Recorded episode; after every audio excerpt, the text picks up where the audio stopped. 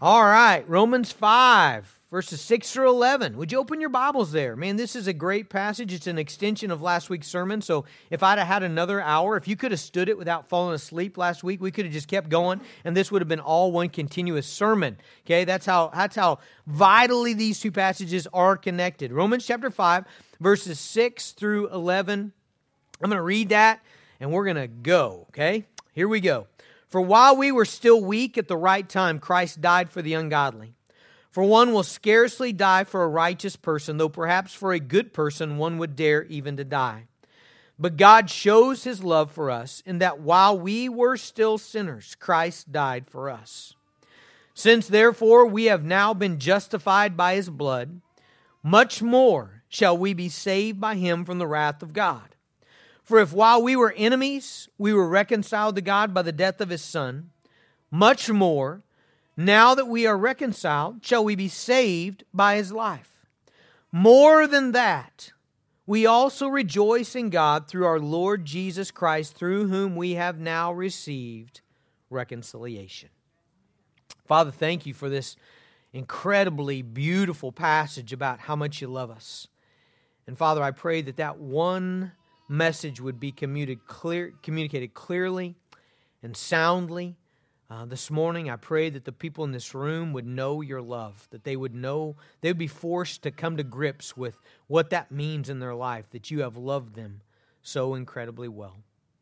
Father, teach us through the power of your Holy Spirit. Speak to our hearts. We ask you, we pray that you'd help us in Jesus' name. Amen. Okay, so a little bit of review from last week. So where do we end last week? Well, last week in verses 1 through 5, here's what Paul said. Paul said, guess what?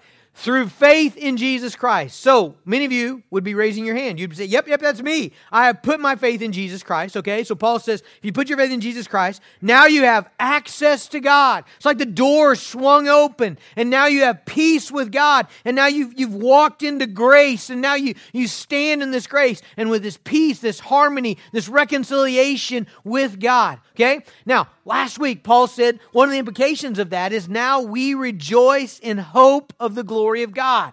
All right, now you remember what glory of God is? One of my favorite favorite things to talk about. The glory of God is God's infinite awesomeness in every category that matters okay? In every every category that matters god is infinitely awesome. So he is off the charts good in everything that would satisfy your soul okay? So anything that would genuinely satisfy and fill you up god is off the charts in that okay? That's glory okay? And so paul says man now that you have, have peace with god now that you've walked into this grace with god by relationship with him now you have this great hope okay? This great excitement, anticipation, looking forward, okay, to the glory of God. You get more of God, more of God, more of His satisfying nature is coming for you. You know what? Paul didn't just talk this way. You go way back in the Old Testament. The, the people in the Old Testament, the psalmists were talking this way, okay? Let me read you Psalm 73, 25 and 26. Whom have I in heaven but you? This is, a, this is a psalmist talking to God. Whom have I in heaven but you? There's nothing on earth I desire besides you. My flesh, my heart may fail, but God is the strength of my heart, my portion forever. The psalmist saying, God, man, I want you. You're what I get. You're what fills me up. You're what strengthens strengthens me. You're my portion, okay? And so that's exactly what Paul is saying here. He's saying we have this great hope in the glory of God. Now, not only we have hope in the glory of God, but he goes even further and he says we also hope we also rejoice in our sufferings. Now remember that was hard for us last week, right? It's hard for us to read that in verse 3 that we rejoice in our sufferings but when paul explained it here's how he explained it. Whenever we suffer we we we we, we depend on god we, we get endurance in walking with him and we experience his love in fresh ways right? So it's, it's like an appetizer of what's to come right? We all like appetizers i like appetizers right? When you got a, a big meal coming thanksgiving's coming up you know my mom always puts out a huge spread at thanksgiving but you know what i like even before the huge spread i like the tasters before, right? My grandmas are always good about putting out those little hot dogs and the chips and dip and you know, man, I, I like I like the the tasters. It doesn't make me want the meal less. It makes me want it more. Like it, it's coming, right? And, and so Paul is saying these experiences of God's love are like glory appetizers, all right? So verse 5 says, hope doesn't disappoint It doesn't put us to shame because God's love, listen, God's love has been poured into our hearts through the Holy Spirit given to us. See, that's a glory appetizer. And so what that's saying is as believers, we as we walk through our life, man, the love of God, we experience it in fresh ways. And that love, that love poured into our hearts makes us even hungry. It has an even greater impact upon our daily life knowing the love of God. So now we hit verse 6. Okay, so now we're ready to jump into this week, verse 6 through 11. And here's how I would describe what Paul is doing Paul is saying, we're going to unpack how incredibly well God has loved you. How should that impact you? Okay, so for the next however long it takes us, we, we're going to think about how has God loved me? How have I already experienced that? All right. Now, if you're if you're not a believer, I just want you to listen because you haven't experienced this yet. Yeah, yeah. I hope you will. But if you're a believer, you should be right with me. Okay. You should be saying, "Okay, yep, yep. I know. I, I hear you, Pastor. I've experienced that." Okay. And so we're going to talk about how has God already loved you, and then how should that love that you've already experienced, how should that impact your daily life. That's how we're going to end, okay? So, first of all, how has God loved you? Well, Paul starts out talking about that by talking about when did God first love you? Okay, that's an important thing. When did he first love you? So, look at verse 6. Verse 6 says, While we were still weak, at the right time, Christ died for the ungodly. Okay, so two two words there that are key: weak and ungodly. Okay, so when when did Jesus first love you? When did God first love you? First of all, when you were weak. Okay, now what does that word weak means? It means when you you it means you're weak. You couldn't do anything for yourself. Okay, you couldn't get yourself out of the bind. You're a sinner. You, the wrath of God is coming on you. Your heart is broken. You don't live like you ought to live. You don't love people like you ought to love people. You don't treat people like you ought to treat people. You're broken. What are you going to do about that? Well, you you can't do anything because you're weak, right? We're weak. We try, but man, we can't fix ourselves. Okay, that's what he's saying. God loved you when you still were in your mess, okay, when you couldn't fix yourself. Man, it's a terrible thing to not be able to fix, to reconcile with somebody. I had an experience about 10 years ago where I had to make a decision with another group of men, and, and it was the right decision, but it was really, it was just a hard deal. And the people that, that were affected by it, some of them did not understand. And I remember I had good friends that were just at odds with me. And I remember walking into an event and, and, holding out my hand, you know, say, hey, brother. And I remember this guy giving me this cold stare and just turning around and getting, putting, giving, putting his back to me. You know, have you ever had your hand just stuck out there in midair, you know, and, you know, what do you do with it then? You know, I mean, I mean, and I, I remember just how painful that was. That I wanted so bad. I loved this guy. I loved his family. You know, it, it, there was no intention to hurt him. And, and just to not be able to fix that. You're like this with God. You can't fix it. You can't, you can't fix yourself. You can't do good deeds. You can't go to church and try. You, you can't fix yourself. That, that's the condition we're in. Not only are we helpless and weak, but we're also ungodly. See that in verse 6? While we were still weak at the right time, Christ died for who? For the ungodly. People who are unlike God. People that don't want God, don't seek God. Verse 8, he says, But God shows his love for us while we were still what? Really great people? No, sinners. Okay? Look at verse 10. Verse 10 says, For while we were what? Enemies. All right? Put all those words together. You're weak, you're helpless, you're ungodly, you're a sinner, and, and, and you're an enemy of God. That was our condition, okay? If you don't know Jesus, that's your condition right now, okay? Romans 1 told us the root of sin. You remember when we went through that? Romans 1 23? Here's the root of sin. Here's why people sin. Here's why people break God's law is because they don't want God. Romans 1:23 says that every human being has exchanged the glory of the immortal God for other things. In other words, in our hearts all of us is this, we don't want God. You know, we hear about him. We know there's a church. We know there's a Bible study. We're just like, you know what? I'm bored with that. I don't want that. I'd rather have a pile of money. I'd rather have a sports team. I'd rather have a mall. I'd rather have a fashion magazine. I'd rather have people tell me how great I am. But I'm not interested in God. That's the root of sin. We've all sinned in that way. We've offended God. We've cheated Him. We've not given His due. And verse 10 says the result of that is we are enemies against God. We are actively defying Him and resisting His, His will in His own house. Think of it that way. Whose world is this? Whose air are you breathing right now? Did you manufacture that? Did you make your own air and bring it today? No, you didn't. You're breathing God's air. How's your heart pumping? Did you do that on your own? No, God makes it pump. How are you living? God gave you life. You're living in His house house. You're living in His world. He gave you His life. And the whole time we are defying Him. And while we're doing all of that, Paul says, that's when God loved you. You see that? You see, we're so tempted to think when God loves me, what are we tempted? We're tempted to think of ourselves on our best day, right? Sitting in church here, we just got done singing. And you're pretty sure, I mean, it wasn't a contest, but you're pretty sure you sang better than everybody else, you know? You could hear the people around you. You were better, you know? Not only that, but you were more sincere. You know, you looked over and you saw somebody yawning, you know, and you're like, man, it's not a contest, but I was better, you know? And, and you brought your kids, you brought your grandkids, they're all looking nice, you know, and you, you dressed up and, and, and you got your life kind of together and everybody else is falling apart and, and you're thinking, yep, God loves me. No, that's not the way you should think of that. Here's what you should think of What's your worst moment in your entire life? The one you're most ashamed of. Let's put it that way. What what's a moment? You, you know, I don't even have to think about this. Like like like it when I when I say that sentence, I've got things that race into my mind so fast. What's that moment? What's that moment that if we were to play it on the screen, you, you'd literally run out of here? You'd move. You'd never come back. You'd be so ashamed. You got it? Got it in your mind?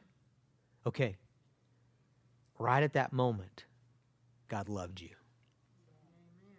He's not ignorant of that. He was there. He saw it. He, he's not happy with it. Don't, don't, don't go there. I'm not saying he didn't care. No. His son was butchered on a cross because of that moment. But, but here's what Paul is saying He has loved you even when you were a wretched, sinful enemy. God has loved you. He's loved you in your ugliness. Well, that's so different than the way most people love, isn't it? Why, why do most people love? Well, we, we love because somebody's lovable, right? Like somebody who's kind to us and loyal or committed or they're beautiful or they, they compliment us, or they're funny, they're adventurous, they're generous.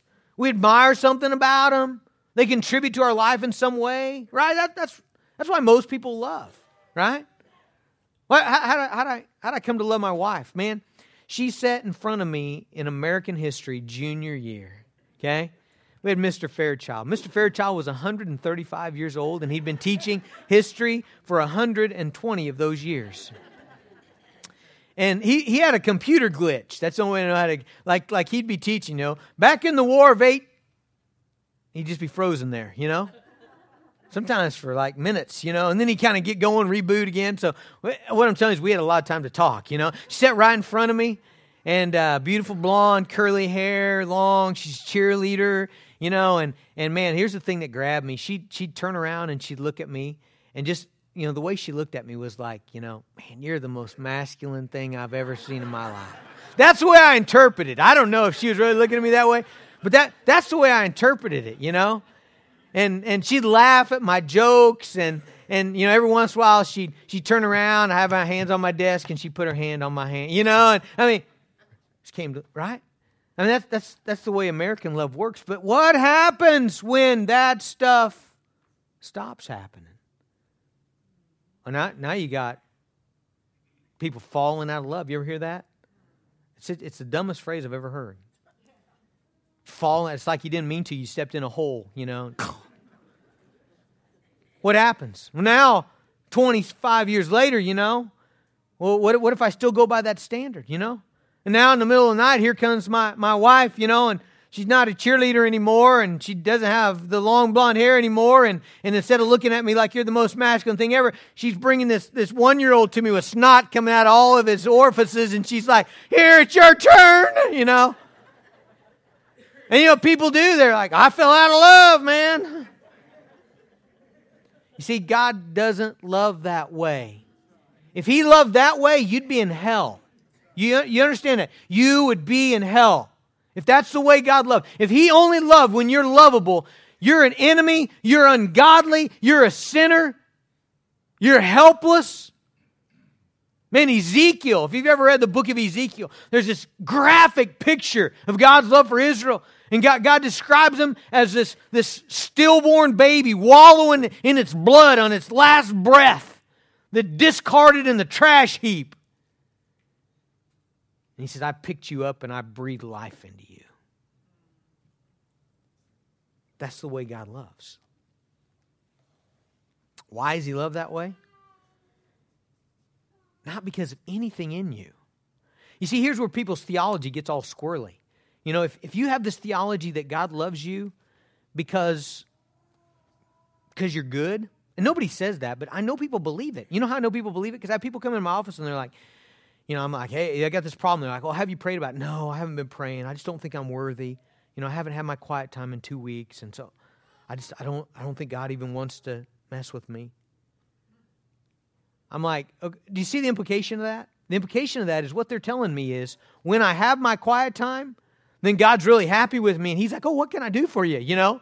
But when I don't, let me tell you what, it's you're in trouble, okay? If, if, if you're on a performance basis, then you don't ever have any right to say his name. You're, you're going to hell. The only reason you have a right to stand before him is Jesus. He loved you, he came after you. Look at verse 7.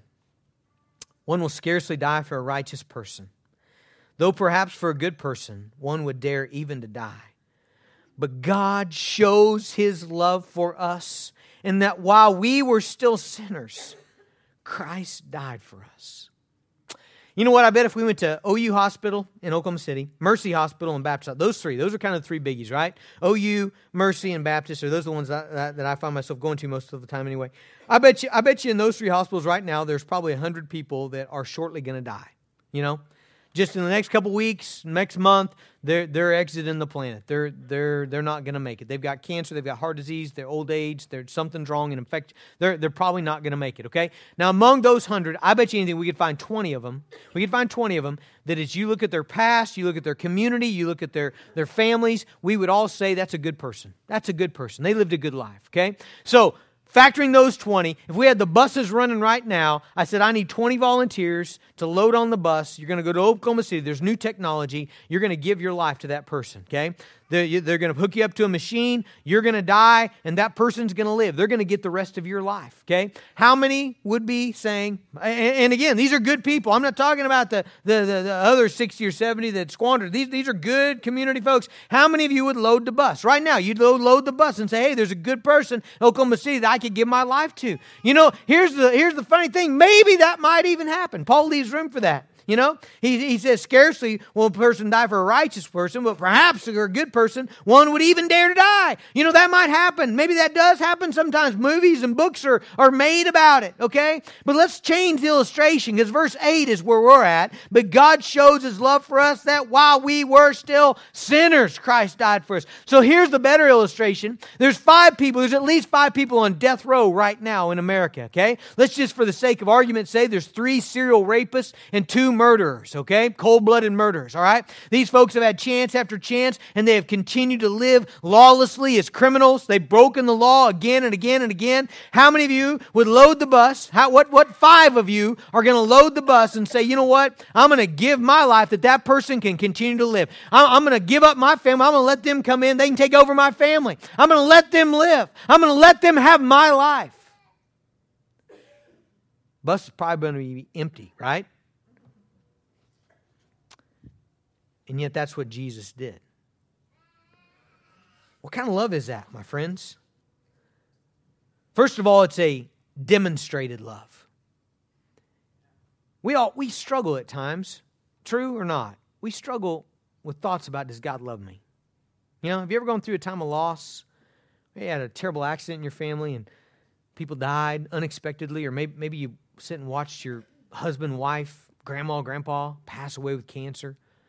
Maybe the bottom came out of your life financially. Do you ever find yourself kind of muttering under your breath, Does God really love me?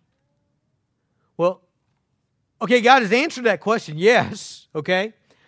But God has also demonstrated that love. I don't think anybody in the other services was around, but some of you were around.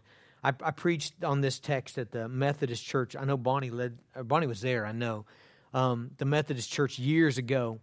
um, maybe 15, 16, 17 years ago. Was a, a service, and, and, and when I came to this demonstration, I wanted people to understand the power of a demonstration. So I told the story about Em and I in, in college. Uh, some of you might remember that still. Um, we, we, were, we were living in government subsidized housing. We just had a brand new baby. We were both going to school, working part time jobs, very poor. We just had a little baby, Hannah. You know, she was an infant at that time, and knock on the door, and knock on the door, and it's a vacuum cleaner salesman. And the vacuum cleaner salesman said, Hey, you know, I'm selling vacuums. I'd like to come in. And I laughed at him. I said, Buddy, you don't know where you're at, man. You know, we don't have any money at all. You know, there's, there's no way. And he's like, Well, you know, I'm, I'm just learning. Would you just let me do a demonstration? You know, he said, I'll, I'll, sweep your floor for us. I was like, Okay, you got me on that. Come on in, buddy. You know, so he came on in and, and you know how they? He puts that little white, you know, filter in the vacuum cleaner and he starts running. I remember I'm in a government subsidized apartment. It, it had some rough times, you know. He starts running the vacuum over that carpet and he pulls that deal out. And I'm telling you, there was things growing. You could have done a science experiment, you know. It was like there's a little farm on there, all right, you know, complete with little creatures, all right. I mean, it's just, it was terrible. And he looks at us and he holds that up and he says, "Did you know that your baby, your little baby, is laying on that? Did you know she's rolling around on that floor?" My wife, so you know, ah, you know and and man, he starts doing other stuff. I remember the most impressive thing he does. He pulled out a bowling ball. He pulled out a bowling ball out of his little you know cart dealie, puts it on there, and it puts this thing this this attachment on, sucks that bowling ball off the ground. I mean, this was a super sucker vacuum cleaner. All right, we've got no money at all. I find myself on the phone to my dad, my father, saying, "Can I borrow eighteen hundred dollars? Hannah's gonna die if we don't get a new vacuum cleaner. She's gonna live in filth, you know." And I'm so thankful for a good man like my dad who is willing to just say, Jason, that's really dumb. You know, eh, that's stupid. You know, what are you thinking? You, you hardly have money to eat, you know? But here's the deal the demonstration caught me. Jesus not just said he loves you, he came, didn't he? He bent over that wooden block while they ripped the flesh off of his back. Are you convinced? Do you need more?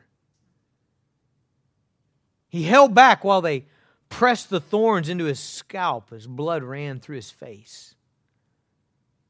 You say you're not convinced yet? That he loves you?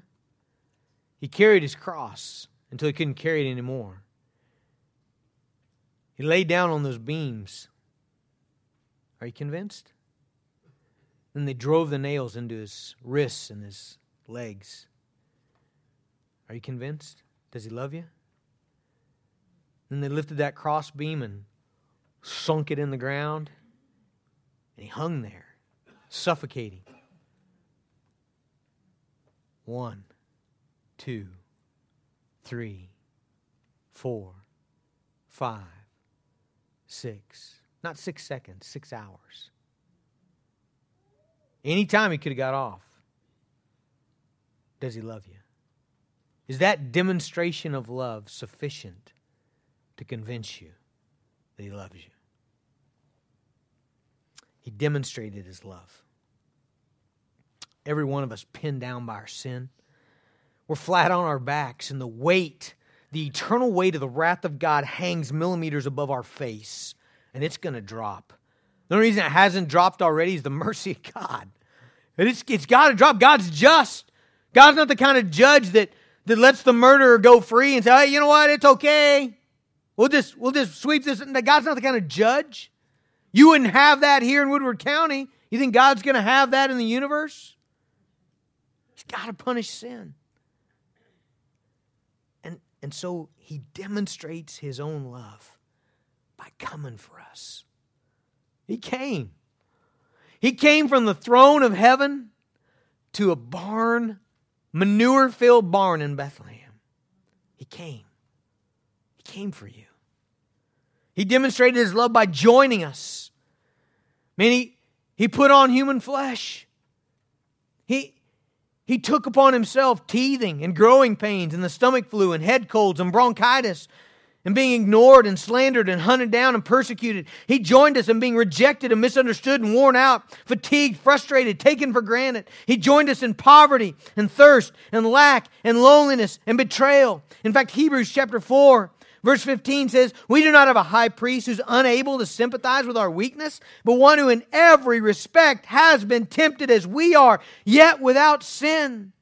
He demonstrated his love by taking our guilt upon himself publicly.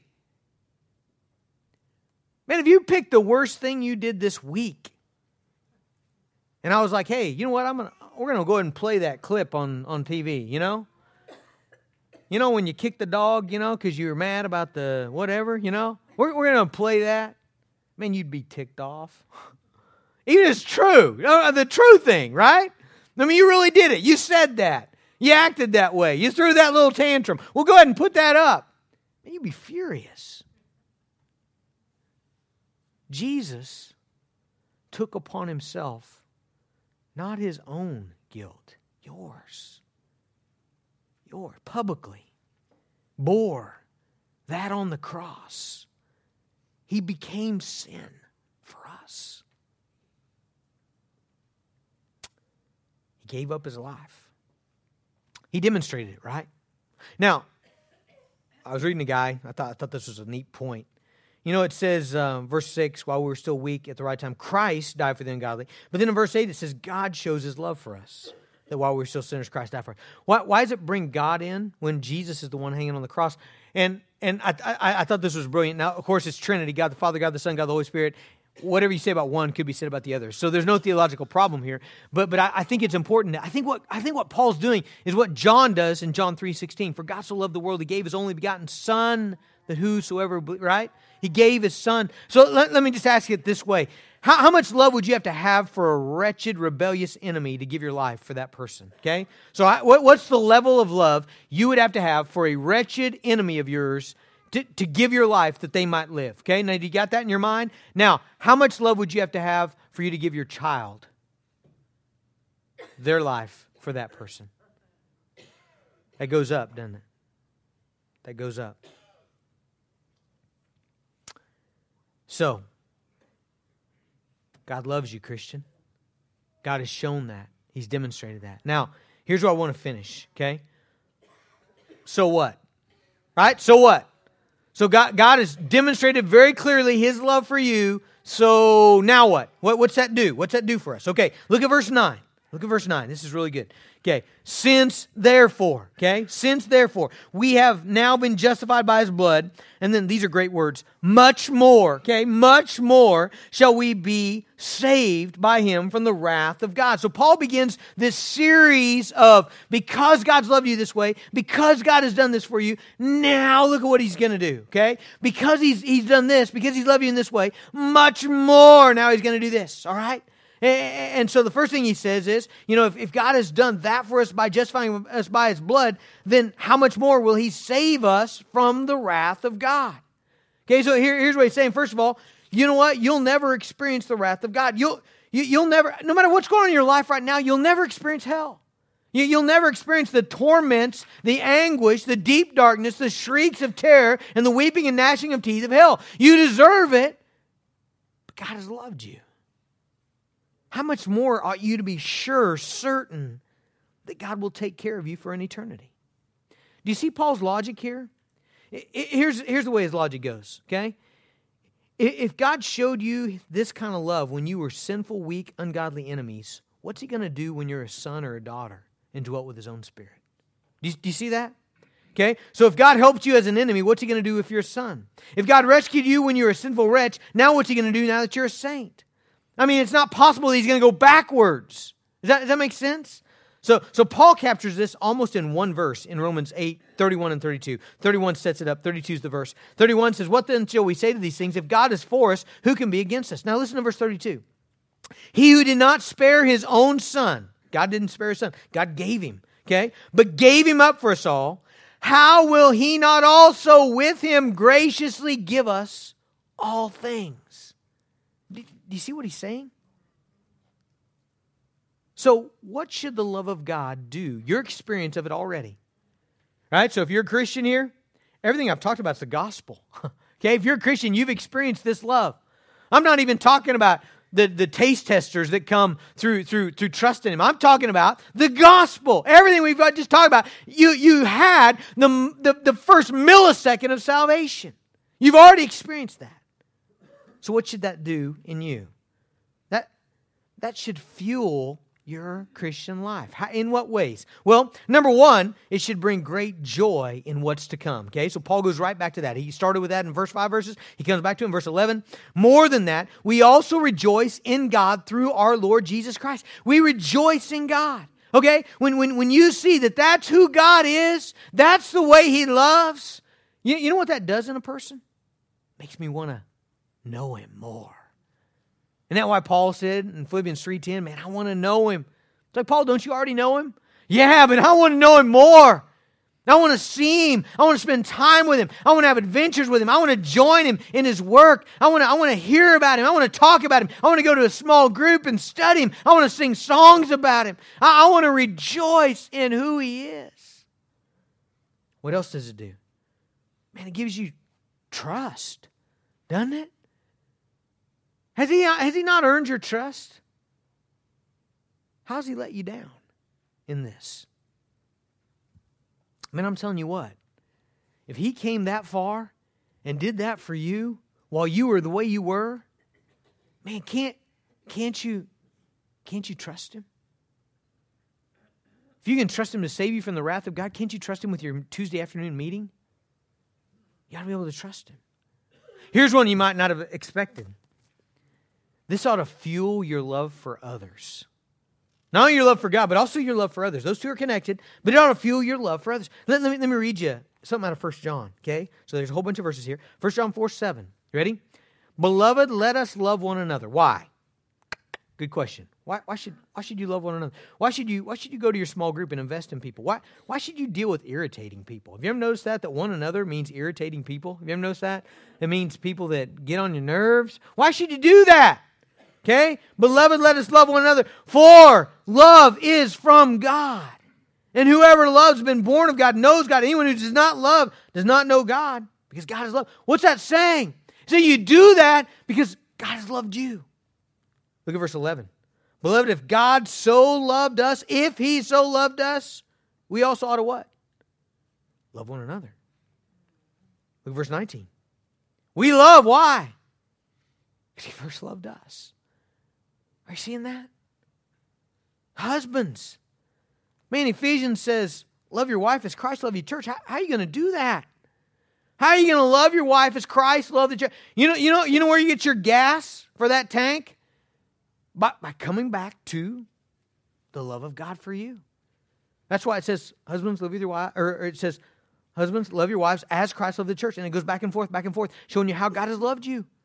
This is how you love one another. How, how are you going to love your church people? Practically. We're going to do that by soaking up how much God loves you. What I'm telling you here is that as you experience that, as that gets put in you, it comes out of you. Okay? That, that's what he's saying up in verse 5. love of God's been poured into our hearts through the Holy Spirit. How are you going to forgive people who hurt you? Do you know you're going to have to do that? Man, somebody is going to tick you off. They are. They're going to say the wrong thing. They're going to disagree with you. They're, they're going to they're to slight you. How are you going to do it?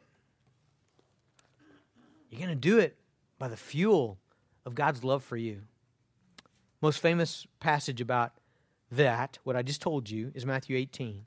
For the sake of time, I'm going to tell you the story instead of reading it, but you can go read it later on tonight if you want to. Matthew 18 begins in verse 23. But it's about a king who uh, Rich king, he's settling accounts, brings in his accountants, finds out one of them owes him tons, $100 million, you know. He says, pay up. The guy says, I can't. You know, he's sweating bullets. King says, okay, you're going to jail. Your family's going to jail. Everything you got's been taken. Guy drops to his knees. He can't bear the punishment of what's coming to him. And he says, please, please have mercy on, on me. Man, guess what? That king, total mercy. He, he says, All right, you're forgiven. No, no installment pay, plan, no payments, no we'll pay this much, no work it off. No, he just says, Okay, I'll have mercy on you. And he forgives the entire debt. This guy who's been embezzling for, for decades walks out of there a free man, owing nothing. And then you know the story, right? Gets to the bottom of the stairs. Hey, hey, guy owes me 20 bucks. Oh, he's furious. It was a month ago. You told me you'd pay back the next day. That was 29 days ago. He's enraged. Goes and grabs the dude by the throat. Literally, it says that. Read it. Read it later. Grabs him by the throat, chokes him. Give me my money. Please, have patience. Show mercy. No. You're going to jail. You're going to jail till you pay the last cent. That's what Jesus says. You ready? Verse 32. Then the master summoned him and said to him, You wicked servant, I forgave you all that debt because you pleaded with me. You see what he says? What have you received? What have you gotten? Verse 33 Should not you have had mercy on your fellow servant as I had mercy on you? Where, where's, where's the gas in the tank come to forgive people? It comes from embracing we've been forgiven. Okay? Now, there's lots of stuff we can talk about. I don't have time. Obedience to his commands, that comes from this.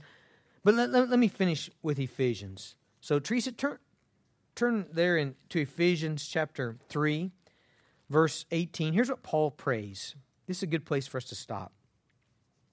He says, He's praying that you may be that you may have strength, this verse 18, to comprehend with all the saints. He's talking about believers. What is the breadth and the length and the height and the depth? To know the love of Christ. Okay, do you see that? What is Paul praying? For believers. Believers like Fred and Jean and Shelby and Lynn and Bonnie. What's he praying? He says, Man, I want you to know the love of Christ. Now, now couldn't it be argued? We already do. We're believers. We, we've already, we're all in. Okay, but then what does he say? But I want you to know. I want you to know the, the breadth, the height, the depth. And you'll, you actually will never get to the end of that, right? It surpasses knowledge. Why? You see what it says? That you may be filled with all the fullness of God. So here's what I'm telling you you need to know more of how much God loves you, right? I mean, we spent the last 40 minutes talking about the moment of your salvation, what God did at that moment. You need to embrace that more fully. You, you and I need to see, we need to see the depths of our sin even more clearly so that we know the heights of our salvation. We need to see the incredibleness of our forgiveness. Here's the deal. If you're having trouble forgiving people, it's because you don't realize how much you've been forgiven. If you're having trouble loving people, it's because you don't realize how much you've been loved. If you're having trouble, you know, bearing with people, you don't realize what God has bore with in you. You see, when the more you come to understand that, the more it changes you on the inside. It changes your hope. It changes your, your grace, your mercy, your love, your forgiveness, your joy. To know the love of Christ, to have that great hope become even more clear in your mind of what's coming for you in God. You may be here today and, and you've, you've never embraced that. Like you've never really got a hold of God's love. Thus far in your life, you've lived on this I'm going to be a good person. I'm just as good as that guy. You know, right now you're saying, I'm just as good as that preacher. I got something to tell you. You're right. Probably better. And that'll lead you right into hell. The only way to be justified is by Jesus' righteousness. God's loved you, He's come after you, He's died for you. Would you embrace that today? Embrace it. Father, I pray you'd help us, God. Help us to know how deep the Father's love for us, how vast His treasures, that He would give His only Son to make a wretch his treasure. God, I love singing that song. And God, I pray that you would show us today how deep, how wide, how, how long, how, how wonderful your love is for us. And God, I pray that that would change us deep down. God, that it would shape us.